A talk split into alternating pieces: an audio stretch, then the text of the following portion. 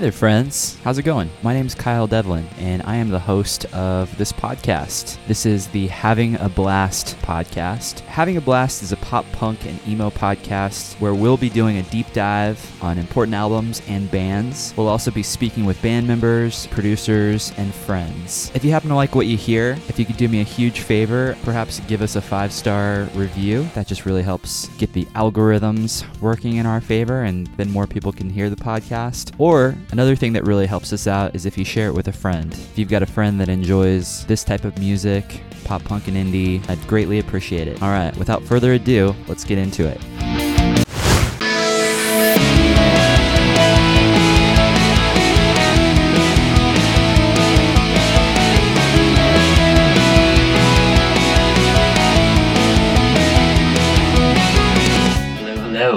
There, friends. Welcome to the show. Welcome to Having a Blast. Hope you guys are having a blast today. I am feeling nostalgic. So, today, on today's episode, I would like to discuss five albums that defined the year, at least for me, anyways, the year that I graduated high school. Yes, that's right. We're going to get nostalgic again today. I graduated high school the year of 2002, all the way back then. It's been a minute, almost two decades, a year shy of two decades, in fact. But the five albums that I'm going to be discussing discussing today. And there are a lot of albums I could have chosen for this particular year. This was a pretty special year for pop punk and emo music, but I'm going to highlight five albums specifically that not only got me through the year 2002, but I remember specifically and link to the year in which I graduated high school and I guess became an adult. I, I guess that's what they say. When you turn 18, you're officially an adult in this country. So certainly felt still like a child. And when I look back, I think of all the childish things I did. Many things things happened in 2002, one of which was let's just go down the list of noteworthy things that happened in the year 2002. Let's see. January, the United States Department of Justice announced that it was going to pursue a criminal investigation of Enron. So that's how far back it was. We still talk about Enron. There's a great documentary called Enron, The Smartest Guys in the Room, and it goes over the entire story and history of that. So if you're interested, that began the investigation, anyways, in 2002. Also in theaters, you had the first of the Sam Raimi Spider Man trilogy. So Spider Man came out that year, along with a, another sequel, or prequel, I should say, Attack of the Clones. Star Wars. So that's a movie I'd like to forget. As I sit here, I am actually watching a movie from 1980, which is not the year I graduated high school, but I'm watching The Empire Strikes Back, the true Star Wars sequel, and the one that is a absolutely terrible, but I digress. Anyways, I'm feeling nostalgic. I've got a nostalgic movie on in the background. So why don't we just get into it, shall we? All right. So the first album I want to highlight is an album that I'm sure many of you are familiar with. That first album is Finch, What It Is to Burn. And I should also mention that each one of these albums, in their own right, could get a deep dive, and I may just do that in future episodes. But I just want to highlight these really quick because they're important to me and I was feeling nostalgic. So, What It Is to Burn is the debut album by American rock band Finch. And I tend to categorize them as a post hardcore band or maybe an emo post hardcore band. The album was released on March 12th, 2002, so pretty early on in the year. And it was released through Drive-Thru Records, really MCA at the time because they had a subsidiary deal with the label, independent label, I mean, Drive-Thru. After finalizing their lineup, Finch signed a Drive-Thru a couple years prior to that they recorded an EP before this album, and I remember hearing that EP. It's kind of random, but I went to see Goldfinger, and Homegrown was opening up for them, Zebrahead was opening up for them, and somebody gave me a sampler CD that had a bunch of drive through bands at the time, and I remember hearing one of the songs from the previous EP by Finch on this particular sampler, and that was the first time I had ever heard them. And I really liked the song. At the time, it, it sounded different than anything I had ever heard before, although the recording wasn't as great as what it is to burn is and was. And I remember visiting mp3.com pretty frequently and I think a leaked demo version of the song Stay With Me was released on mp3.com because I remember hearing that song before the album came out, much before. It was in 2001 when I heard that song. And a buddy of mine had some way of getting those songs on mp3.com onto a burned CD, and he did that for me with Stay With Me. So I remember listening and blasting that song in my car. I have fond memories listening to that song as loud as I could possibly play it on my way to high school. But What It Is to Burn is a classic. I remember at the time time. It sounded bigger than everything else at the time. The recording was just so pristine and amazing. It was produced by the legendary Mark Trombino, which we've talked a lot about on this podcast. He also did Bleed American. He did Dude Ranch by Blink 182. He also did the Clarity album. He's done a bunch of stuff with Jimmy World, but what it is to burn man, just a behemoth of a record. Still sounds amazing. Those guitars, those drums, it sounds huge. I loved every song on this album. This wasn't one of those albums that we would skip any songs on tour. It was just one that we would just like go through and play through. And even with the weirder, more eclectic songs, like the song Ender that has all the electronic elements, we would still listen to that. Still sort of perplexed by the recording of it, but it was still captivating in its own right because it was just so fresh and new and different.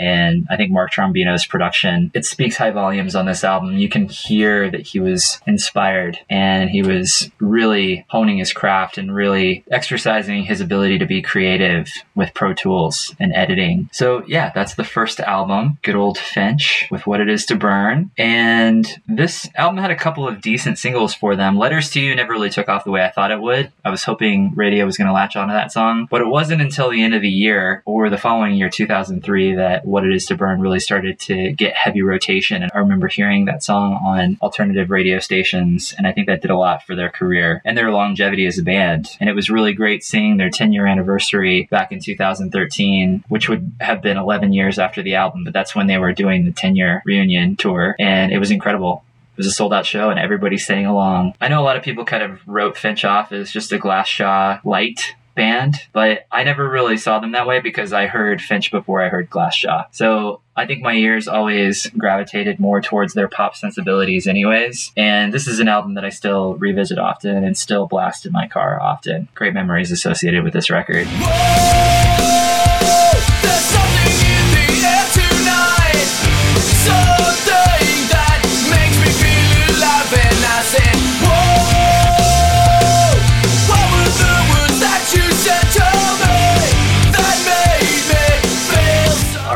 next album I want to discuss is another one that I think everybody's well aware of if they're listening to this podcast, and that is the Starting Lines "Say It Like You Mean It." "Say It Like You Mean It," like Finch's album, is also the debut studio album by American pop punk band The Starting Line, and this was following their first debut EP, "With Hopes of Starting Over," which we were listening to a ton around 2001 and the end of 2001. That was a staple EP. We were obsessed with it. We loved Kenny's voice. We loved their songwriting. It was almost as if you had melded New Found Glory with Clarity. I could hear the Jimmy Eat World influence, and I know they were big fans of Clarity and they wanted to make music similar to that, but it had a little bit more edge. It had a little bit more of that pop punk speed. And on February 6, 2002, Say It Like You Mean It was announced for a release in July, which is perfect. It's the perfect summer record. We met the starting line on the Warped Tour in 2002, and what was crazy was the fact that Kenny was the same age as us. So Kenny is actually a few months younger than I am. So he graduated that same year, and I think he actually graduated early just so he could go on tour because they were touring well before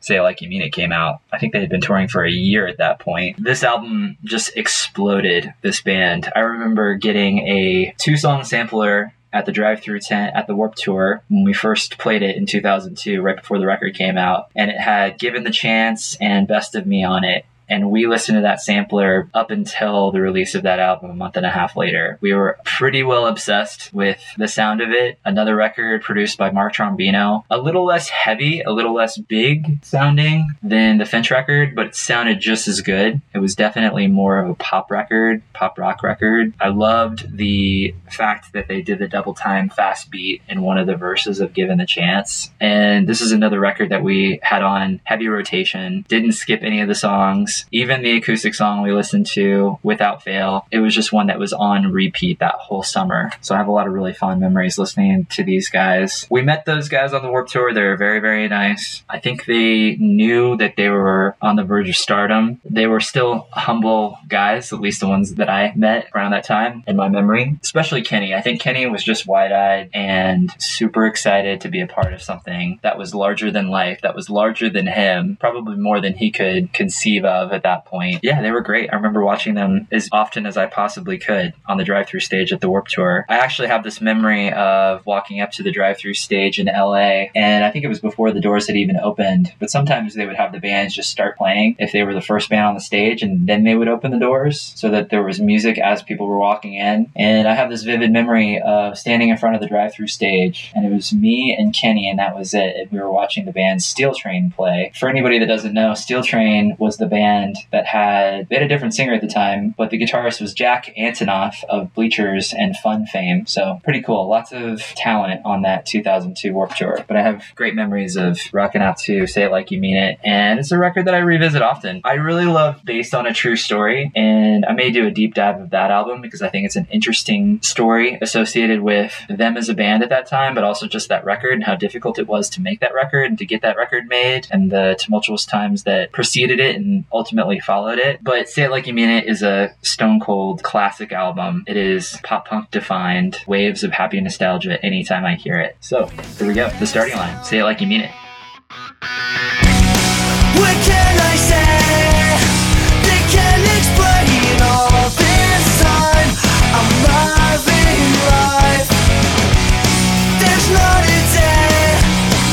So the next album I want to highlight is from a band that I should definitely do a deep dive on, and I'll probably do the self-titled record because ultimately I think that's my favorite record by this particular band. And I hope them aren't fighting words for some of you out there because I know a lot of people really love this album, but this was definitely an important album for me as well. The next album that I want to highlight is Sticks and Stones by none other than the legendary Newfound Glory. So, like I said, I was a massive fan of the self-titled by Newfound Glory. That was a game changer of a record for me. That was the first time I heard what I thought pop punk should sound like as a major label. It was a little bit more grown up than Blink 182 it had been at that point. It had breakdowns, it had these really great bridges, and they continue on with that theme with Sticks and Stones. Sticks and Stones really is just a continuation of the self titled record. Still sounds amazing, produced by the equally legendary Neal Avron who's done a plethora of classic pop punk albums, such as the first three Newfound Glory full lengths, as well as Ocean Avenue. He also did From Under the Cork Tree by the band Fall Out Boy. So, quick story about Sticks and Stones. It was released in June, so another summer record. And I remember being on tour with Game Time, and we really wanted to go see The Price is Right because A, it was free, and B, we were obsessed with The Price is Right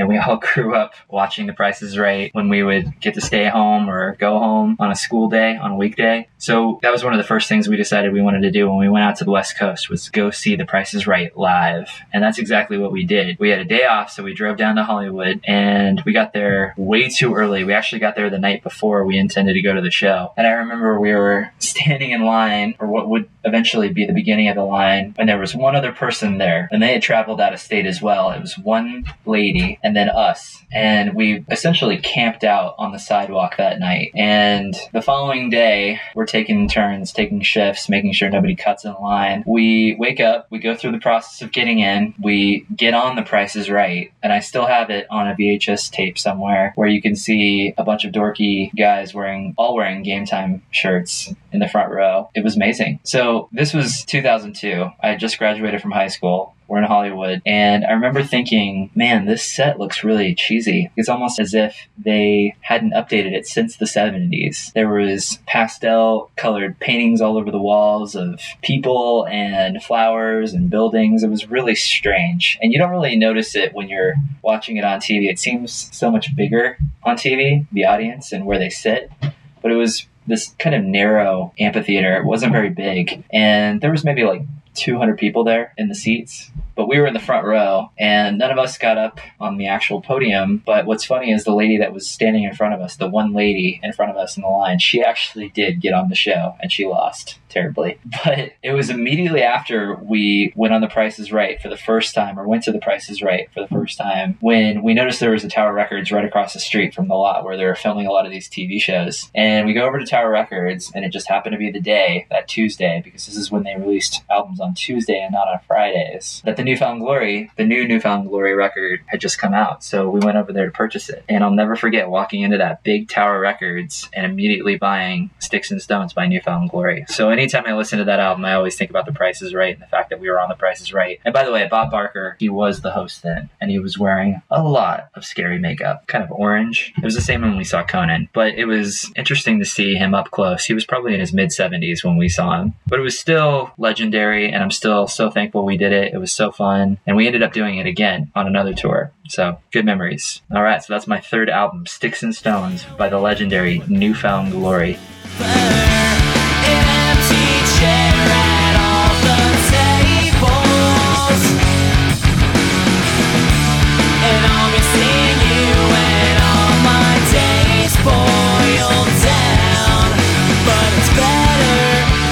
So the fourth album I want to highlight is one of my favorites that I revisit often. Just had one of the singers on the show, Mr. Adam Lohrbach. Yes, the fourth album is Homegrown's Kings of Pop. So Kings of Pop is the third and unfortunately final album by the pop punk band Homegrown. It was released in 2002 under Drive Thru Records, and they had signed to Drive Thru in 2000, I believe. I believe it was a couple years before Kings of Pop came out. It was also the band's first release with their drummer Darren Reynolds. And Darren was from another great band called Longfellow, but they had gone through some lineup changes from the late 90s into the early 2000s before they recorded Kings of Pop. And the album was released also in the summer. It was released on June 25th, 2002. So a lot of bright, summery pop punk records. We were kind of spoiled back then. And by this time, I had been listening to Homegrown for almost seven years. Dan Hammond joined the band as their new second guitarist, and he appears in all the music videos as well. But I don't believe he helped him record it.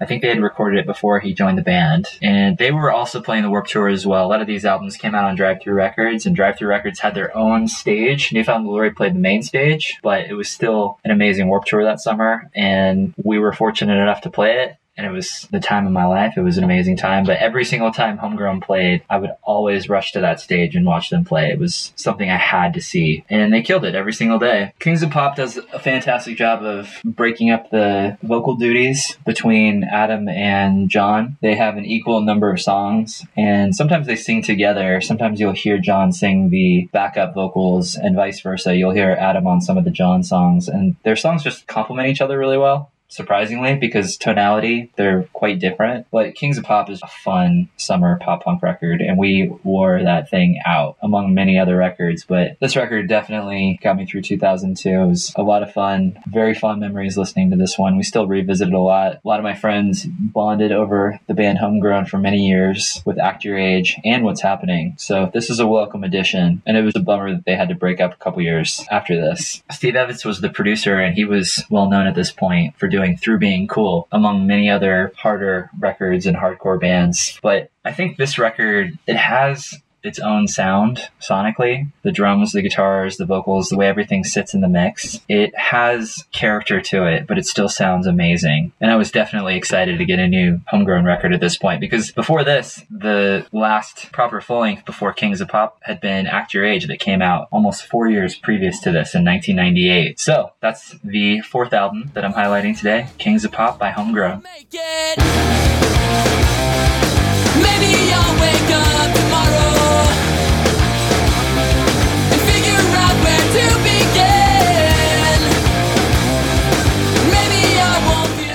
finally, and last but not least, because there's actually considerably more records that I loved in 2002 and that were released in 2002, and we could certainly talk about those records, and we probably will at some point. But the last record I want to highlight today, the year I graduated high school, is, and I was actually still in high school when this record came out, none other than Thrice's The Illusion of Safety, their second full length record. It was released early in the year, still in the wintertime, February 5th, 2002. It's kind of incredible. This album's almost 20 years old. Any of these albums, it's kind of amazing that they're almost two decades old because it certainly doesn't feel like it. Thrice's The Illusion of Safety came out after their debut. It's the second album by American rock band Thrice, and at this point they were full on post hardcore. The album was recorded in Beltsville, Maryland with Brian McTernan who would go on to do their next record as well, The Artist in the Ambulance. And Thrice was actually on the Warped Tour in 2002 as well, but they weren't on the entire thing. But I do remember seeing lots of band members backstage while they were playing. They definitely had a lot of hype, and they were an incredible force live. I mean, they still are in many ways, but back then, watching them play those songs, that was the first time I really heard a heavier post hardcore band also include lots of shredding riffs in the style of old Metallica, and they were one of our favorite live bands. We never missed them when they came to town. I remember hearing them for the first time on a Hopeless comp, and it was the song Identity Crisis, and that's ultimately what led me down in finding their first album, Identity Crisis, and I loved that as well. But I think The Illusion of Safety really marked a pivot point for the band and a turning point for the band. It was almost a tipping point, really, because that's when their popularity exploded exponentially. And I'll never forget walking into a CD warehouse and they had it on display, and the gentleman who was working there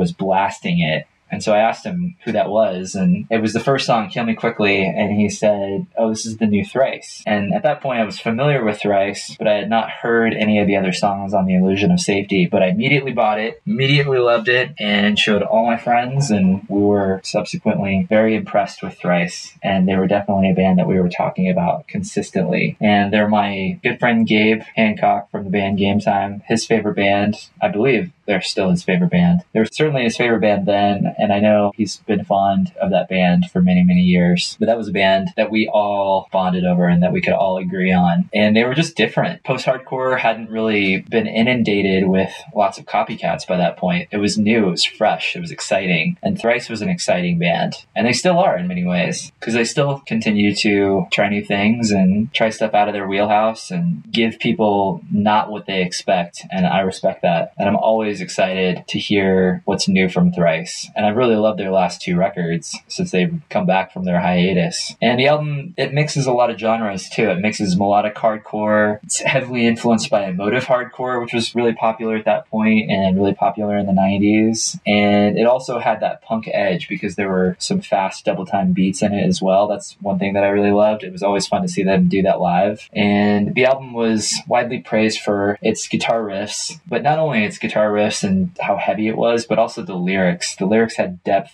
and meaning, and the song structures were odd, but they were also compelling. And they had a charm and a quirk about them that I think people still really appreciate. Anytime they play those songs live, the crowd just goes off. One friend they told me you were dead.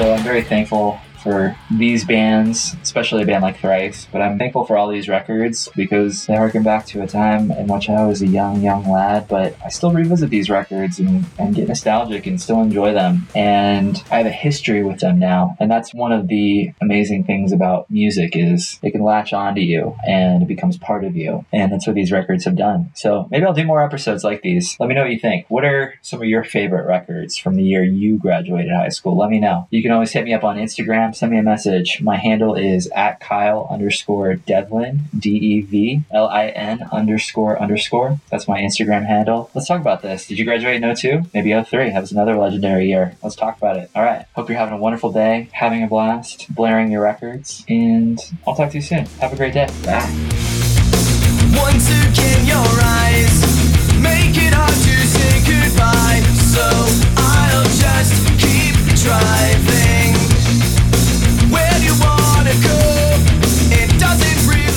Hey, thanks so much for listening. I really do appreciate it. I hope you had a good time. I hope you enjoyed this episode. If you want to help the podcast out, if you want to do a massive solid for us here at Having a Blast, if you could just leave us a review, a five star review would be amazing wherever you listen to podcasts. Or if you just want to recommend this podcast to a friend who might enjoy it. All right. Hope you have a wonderful day. Hope you're having a blast listening to your favorite records. I'll talk to you later.